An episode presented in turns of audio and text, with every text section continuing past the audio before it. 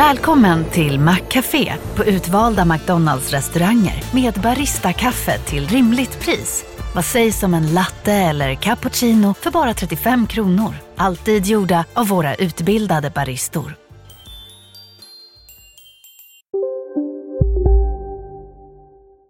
Hej och välkomna till Lisa läser. Det är jag som är Lisa och idag ska jag läsa sagan om Martin och fåglarna.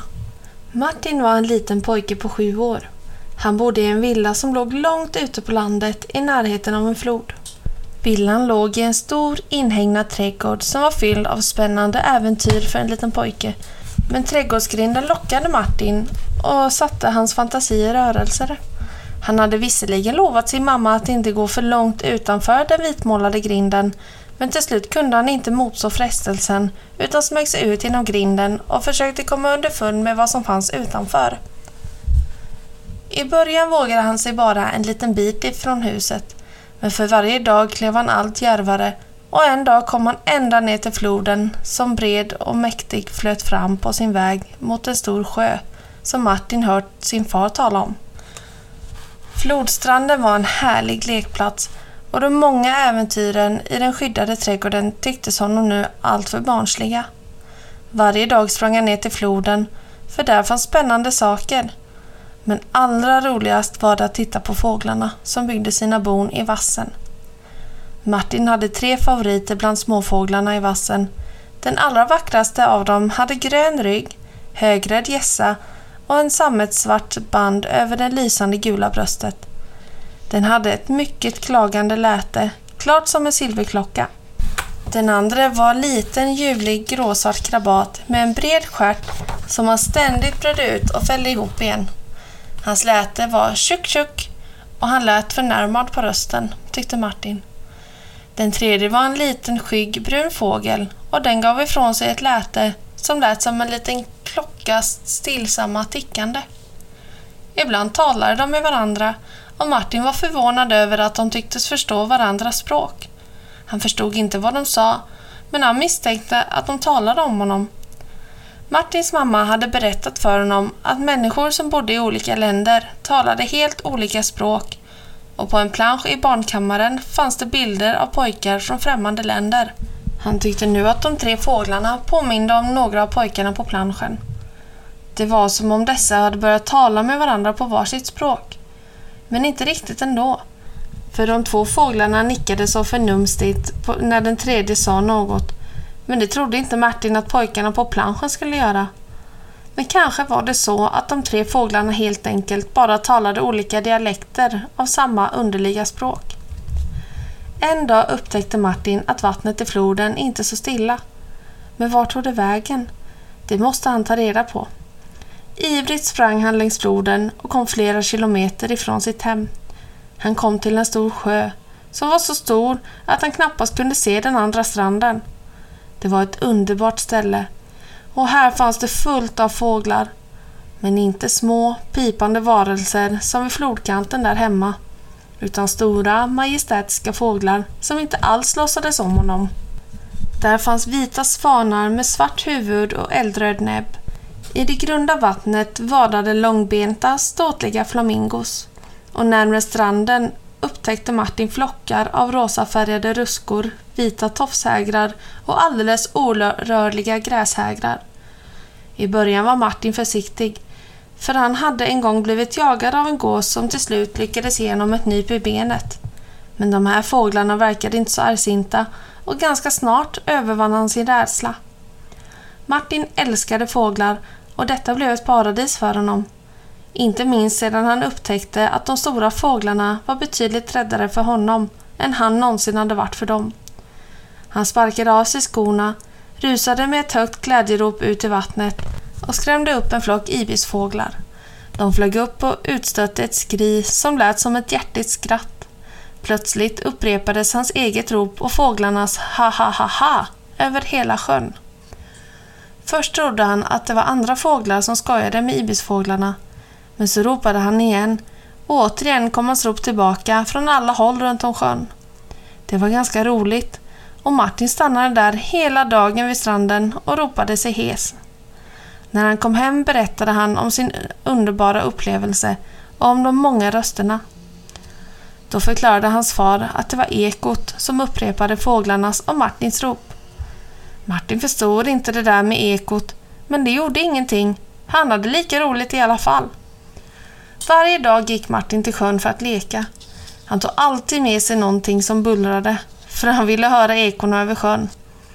Först blåste han i en visselpipa som hans far hade gjort åt honom. Den dög en lång tid.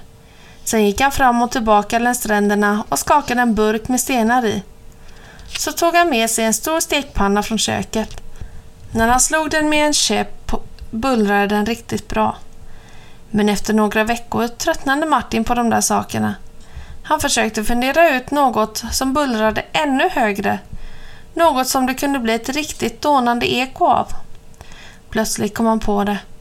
Fars bössa, naturligtvis. Precis vad han behövde. Den var det bullraste som fanns.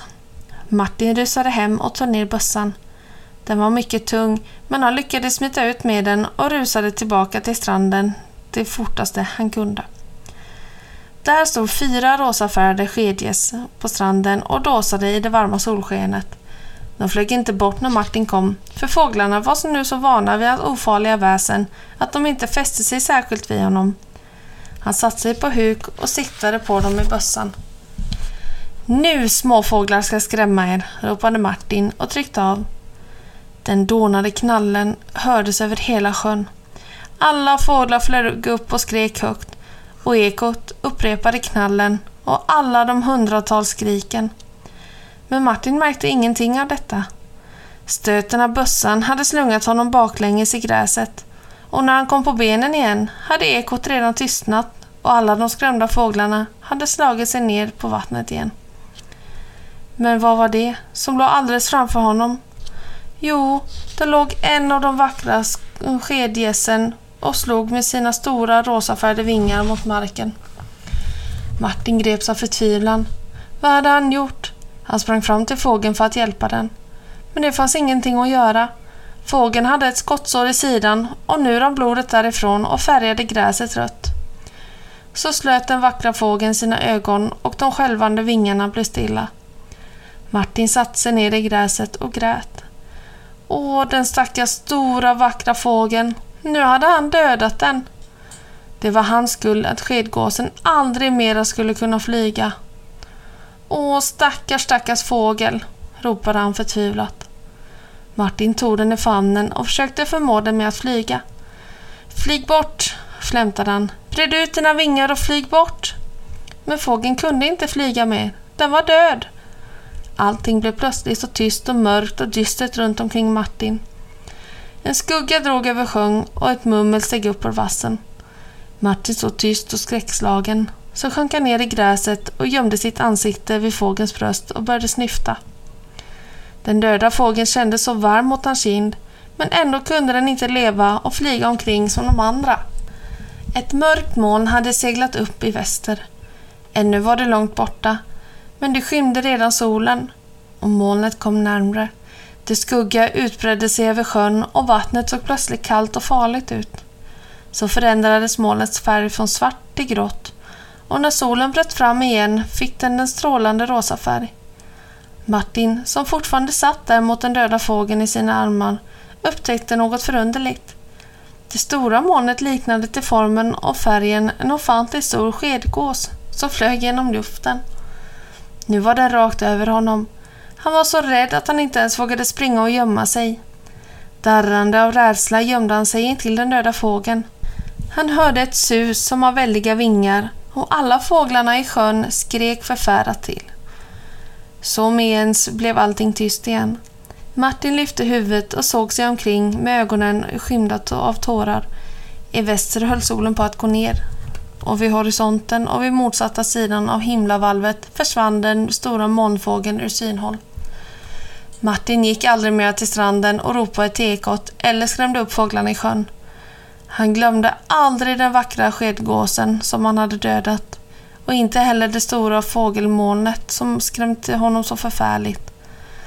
Den där hemska dagen vid sjön hade han lärt sig att man måste vara rädd om de levande varelserna i naturen och inte bara leka med dem. Om han förstod det fanns det mycket underbarare äventyr att uppleva än att skrämma upp fåglar och lyssna till ekot. Och snipp, snapp, snut så var denna lilla saga slut.